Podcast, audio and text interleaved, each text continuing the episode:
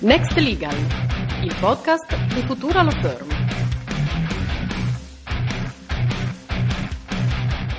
Io sono Raffaele Battaglini e quest'oggi sarò eh, il, eh, lo speaker di questo primo podcast e eh, parleremo di Smart Legal Contracts. Eh, per parlare però di Smart Legal Contracts eh, dobbiamo fare un passo indietro e parlare di Smart Contracts. Eh, gli smart contracts molti ritengono che siano nati con la blockchain o comunque li legano strettamente alla blockchain e in effetti oggi così è. Oggi quando si parla di smart contract automaticamente si sottointende l'utilizzo della tecnologia blockchain. Tuttavia è eh, interessante mh, ricordarsi che gli smart contract in realtà sono stati teorizzati negli anni 90, in particolar modo nel 1994 da Nick Zabo, che era ed è tutt'oggi un cypherpunk, ossia un esperto di crittografia. Aveva teorizzato l'utilizzo di software e hardware per automatizzare l'esecuzione di obbligazioni contrattuali e il suo classico esempio eh, sono le vending machine, quindi una macchina, un hardware eh, nella quale si inseriscono delle monete, il denaro, si digita il codice di un prodotto che si vuole acquistare e la macchina ci dà il prodotto. Quindi un contratto di compravendita gestito in maniera automatizzata da hardware e software. Tuttavia è soltanto poi con eh, Ethereum nel 2014 che torna eh, in, in, in, in, auge e eh, diventa in qualche modo noto ai più il concetto di smart contract perché i, eh, gli, gli, sviluppatori, i creatori di Ethereum hanno deciso di riprendere questo concetto dello smart contract per indicare le, um, dei comandi che si possono sviluppare sulla piattaforma Ethereum. Ethereum è una delle più importanti blockchain ad oggi esistenti ed è una cosiddetta blockchain 2.0. Bitcoin era una ehm, blockchain 1.0, Ethereum è considerata una delle blockchain 2.0. Perché? Perché permette, con l'utilizzo di un apposito linguaggio di programmazione che si chiama Solidity, permette di sviluppare smart contract, ossia permette di sviluppare dei software, perché questi sono gli smart contract, sono dei software che a seconda di come sono sviluppati, a seconda delle funzioni eh, che contengono, permettono anche di automatizzare obbligazioni contrattuali. Quindi abbiamo visto che gli smart contract sono una, un, un, insieme, un, un insieme eh, caratterizzato dal fatto di essere un software, un software cosiddetto event driven, ossia l, eh, generato, legato a un evento, richiede che vi sia un evento scatenante, in inglese trigger event, in presenza del quale lo smart contract, quindi il software, entra in funzione. Ed è un software, come si dice in gergo, deterministico, ossia in base all'input che viene dato si avrà sempre lo stesso tipo di output, quindi è deterministico. Ed essendo un software con eh, redatto con questo suo specifico linguaggio di programmazione, ripeto, si chiama Solidity su Ethereum, ma altre blockchain 2.0 possono utilizzare un diverso linguaggio di programmazione, eh, segue evidentemente una certa sintassi, ossia la logica computazionale. Eh, l'esempio tipico, la struttura sintattica tipica è se, allora, altrimenti, se evento, allora conseguenza 1, altrimenti conseguenza 2, in inglese if then else. Quindi questa è la struttura sintattica seguita dagli sviluppatori per eh, sviluppare per l'appunto gli smart contract.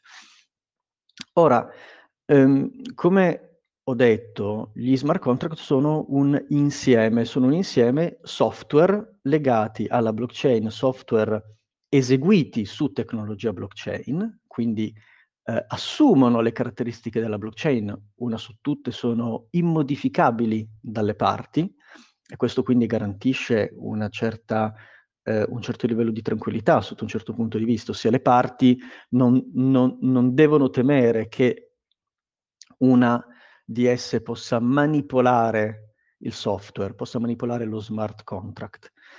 Um, ma evidentemente non essendo modificabile, eh, vi può essere il timore che se vi è un errore nello, nel, nel, nello sviluppo del software, nello sviluppo dello smart contract, allora lo smart contract possa dare degli esiti, dei risultati diversi da quelli che le, le parti avevano inteso. Um, L'elemento cardine, però, che è quello che ci permette di fare il passaggio da smart contract a smart legal contract, è che essendo gli smart contract un software e avendo questo nome fuorviante, smart contract, contratto intelligente, molti si sono chiesti, ma lo smart contract è davvero un contratto? E in realtà la risposta è dipende, è proprio perché la risposta è dipende, cioè dipende da come è scritto lo smart contract, che cosa contiene lo smart contract o che cosa le parti possono aver firmato a latere rispetto allo smart contract, si è diffuso quest'altro termine, smart legal contract, che quindi è un sottoinsieme. Lo smart legal contract cos'è? È mh, una, uno smart contract, quindi un software su blockchain, che ha però validità legale, ha anche validità legale, quindi ha un qualcosa di più, è un sottoinsieme rispetto agli smart contract. E questo è il concetto dello smart legal contract che in qualche modo è, ehm, a mio avviso, quanto alcune giurisdizioni hanno cercato di normare. Anche l'Italia nel 2019 ha introdotto un, una definizione di smart contract eh, che eh, ha in sé, contiene in sé il concetto della potenziale rilevanza giuridica dello smart contract, quindi la possibilità di diventare uno smart legal contract. E la giurisdizione mh, che probabilmente sta studiando di più il fenomeno è il Regno Unito. Infatti la UK Jurisdiction Task Force del Law Tech Delivery Panel già due anni fa aveva proposto delle definizioni di smart legal contract e in particolare aveva individuato, ha individuato tre modelli, tre categorie e tre modelli. Il primo di essi è il modello solo codice, solely code model, ossia è codice informatico puro, senza nient'altro, che le parti eh, si scambiano e decidono di utilizzare per automatizzare un'obbligazione contrattuale. Ciò significa, detto in altri termini, che vi è un contratto orale tra le parti, le quali decidono di mh, utilizzare il codice informatico smart contract su blockchain per automatizzare quanto hanno concordato a voce. Per cui tra le parti, come eh, documento scritto, se vogliamo utilizzare questo, questo concetto, vi è soltanto il codice informatico, quindi modello solo codice. La seconda categoria, il secondo modello, è il modello interno, internal model. In questo caso abbiamo un solo documento, un solo testo, che è quello scritto sulla blockchain, che è scritto contestualmente in forma eh, in linguaggio naturale e in, e in eh, linguaggio ehm, di programmazione. Per cui le parti con un solo testo gestiscono tutto il loro rapporto. Ciò che si può esprimere in linguaggio computazionale lo eh, realizzano con il codice informatico, se su Ethereum Solidity, come, come abbiamo detto prima, eh, ciò che non si può esprimere con il linguaggio computa, con la logica computazionale, quindi con, con, con il linguaggio di programmazione, è espresso con eh, il linguaggio na- naturale, si pensi semplicemente ai nomi delle parti, a quelle clausole eh, che non si prestano ad essere sintatticamente espresse eh, con la struttura se, allora, altrimenti, come clausole di buona fede o eh, clausole di individuazione del foro competente o della legge applicabile. Il terzo mh, modello è il modello esterno, external model. In questo caso le parti eh, creano due documenti diversi. Il contratto tradizionale, scritto soltanto in linguaggio naturale, che disciplina l'integrità, l'interezza del rapporto contrattuale, e a parte vi sarà lo smart contract che permetterà di automatizzare solo quelle clausole contrattuali del contratto tradizionale che le parti avranno definito di voler gestire per l'appunto tramite smart contract. È interessante una definizione data sempre nel Regno Unito, in questo caso dalla Law Commission, di che cos'è a livello generale uno smart legal contract e la UK Law Commission afferma che gli smart legal contract sono dei contratti legalmente vincolanti nei quali alcune delle o tutte le obbligazioni contrattuali sono registrate o eseguite automaticamente da un programma per elaboratore. Questa è la definizione che ci dà la UK Law Commission. Bene, mh, mm, il passaggio successivo, una volta che abbiamo definito cosa sono gli smart contract, cosa sono gli smart legal contract, è ma come si fa? Come si creano? Come, come si può passare dal contratto tradizionale a uno smart legal contract? Eh, noi nella nostra esperienza abbiamo eh, sviluppato un, un metodo, o comunque abbiamo individuato delle fasi che a nostro avviso ehm, rappresentano un processo utile a questo scopo ed evidentemente il punto di partenza è il contratto tradizionale, ossia che cosa vogliono fare le parti, che tipo di contratto vogliono concludere. Bene, questo testo, questo documento, questo contratto va analizzato, innanzitutto bisogna vedere quali sono quelle, quelle clausole che come detto prima, si possono esprimere in logica computazionale, quindi con la struttura sintattica se, allora, altrimenti. Quindi questa, a nostro avviso, è, il primo passo, la fase 1. Analizziamo il testo contrattuale e individuiamo tutte quelle frasi che si possono riscrivere con la struttura sintattica se, allora, altrimenti.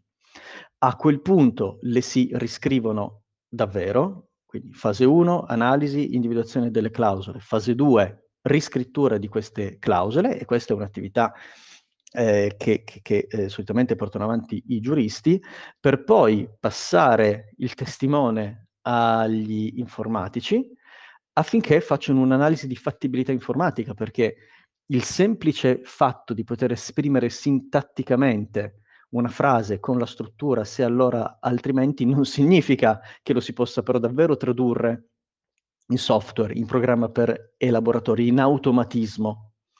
E quindi si giunge a questa terza fase, l'informatico comunica al giurista cosa si può fare e cosa non si può fare, e quindi si arriva alla fase 4, la fase 4 condotta soltanto dal, dallo, dallo sviluppatore o insieme al, al giurista o soltanto dal giurista, dipende evidentemente dalle competenze, e si scrive lo pseudocodice e il diagramma di flusso, ossia si riscrivono questi, ehm, i passaggi logici del contratto con delle istruzioni molto chiare, molto precise, non soggette a interpretazione, ehm, e si trasferisce tutto in un diagramma di flusso, quindi in una eh, flusso logico che permette di capire davvero i principi di causa-effetto del rapporto contrattuale e di queste clausole che si vogliono e si possono tradurre in codice informatico.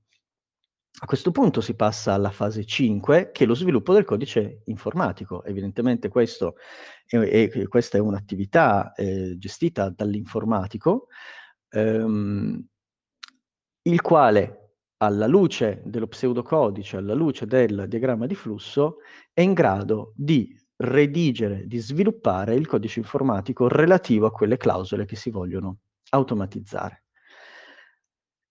Terminata la fase di sviluppo, si passa alla fase 6, che è quella di test. Si testa il codice informatico, perché, e, e questo è un elemento molto importante da capire. Come abbiamo detto prima, la blockchain è immutabile, come si dice in gergo. E, e allora bisogna fare dei test. È molto importante la fase di test, perché se qualcosa non funziona e siamo già in, nella cosiddetta mainnet, ossia nella eh, vera, lasciatemi usare questo, questo termine, blockchain, potremmo avere un problema, perché non potremmo tornare indietro. Allora si utilizza una cosiddetta testnet, cioè le blockchain hanno la mainnet e la testnet. La testnet è fatta apposta per fare i test. È una versione eh, della blockchain di riferimento dove ehm, i costi sono fittizi, i token utilizzati per sostenere i costi di eh, transazione sono fittizi. Quindi si fanno tutti i test del caso, ci si assicura che il software funzioni così come si voleva, che non ci siano dei bug, degli errori, dei loop, mh, mm, in modo tale da poter completare la cosiddetta fase del bug fixing. A questo punto, terminata la fase 6, si passa alla fase 7, cioè si migra lo smart contract sulla mainnet. Cioè, quindi una volta che siamo sicuri che funziona nella fase di test, si può passare sulla, fase, su, su, sulla mainnet. E mh, mhmm, si giunge all'ultima fase, la fase 8, anche se in realtà le fasi 7 e 8 sono da vedere in realtà in parallelo, ehm, ed è la decisione di quale modello di smart legal contract ut- utilizzare, cioè rifacendoci a eh, quanto eh, proposto dal, dal, Regno Unito, o meglio dal, dal, dal eh, Tech Delivery Panel, dal Low Tech de- delivery panel, vogliamo utilizzare il modello solo codice, il modello ibrido o il modello esterno? Quindi vogliamo soltanto creare puro codice informatico che le parti si, si eh, decidono di utilizzare in base a un contratto orale? È una soluzione che io tendo a sconsigliare per deformazione professionale. Oppure vogliamo utilizzare un doppio documento, quindi si realizza il testo tradizionale al quale si affianca il codice informatico e in questo caso un, un punto di attenzione è che il contratto tradizionale deve disciplinare l'utilizzo dello smart contract.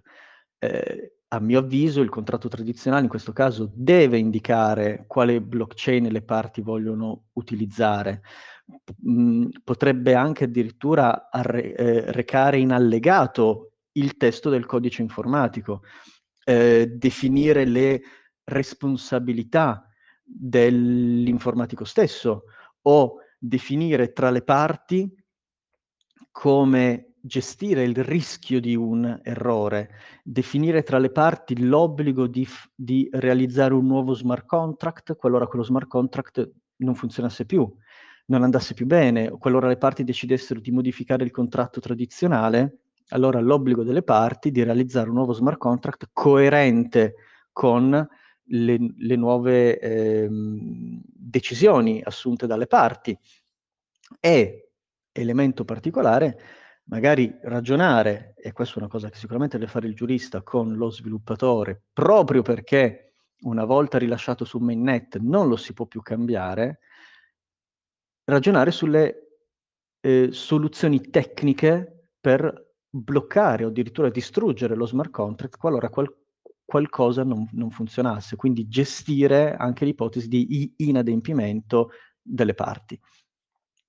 Eh, ultima strada invece, come abbiamo detto, è il modello ibrido o quello che eh, il Re- Regno Unito chiama modello interno, per cui vi è un solo documento, non abbiamo due due documenti, il, il, contratto tradizionale e lo smart contract, ma abbiamo soltanto il testo mh, su mainnet che eh, include il doppio linguaggio, il linguaggio naturale e il linguaggio di eh, programmazione.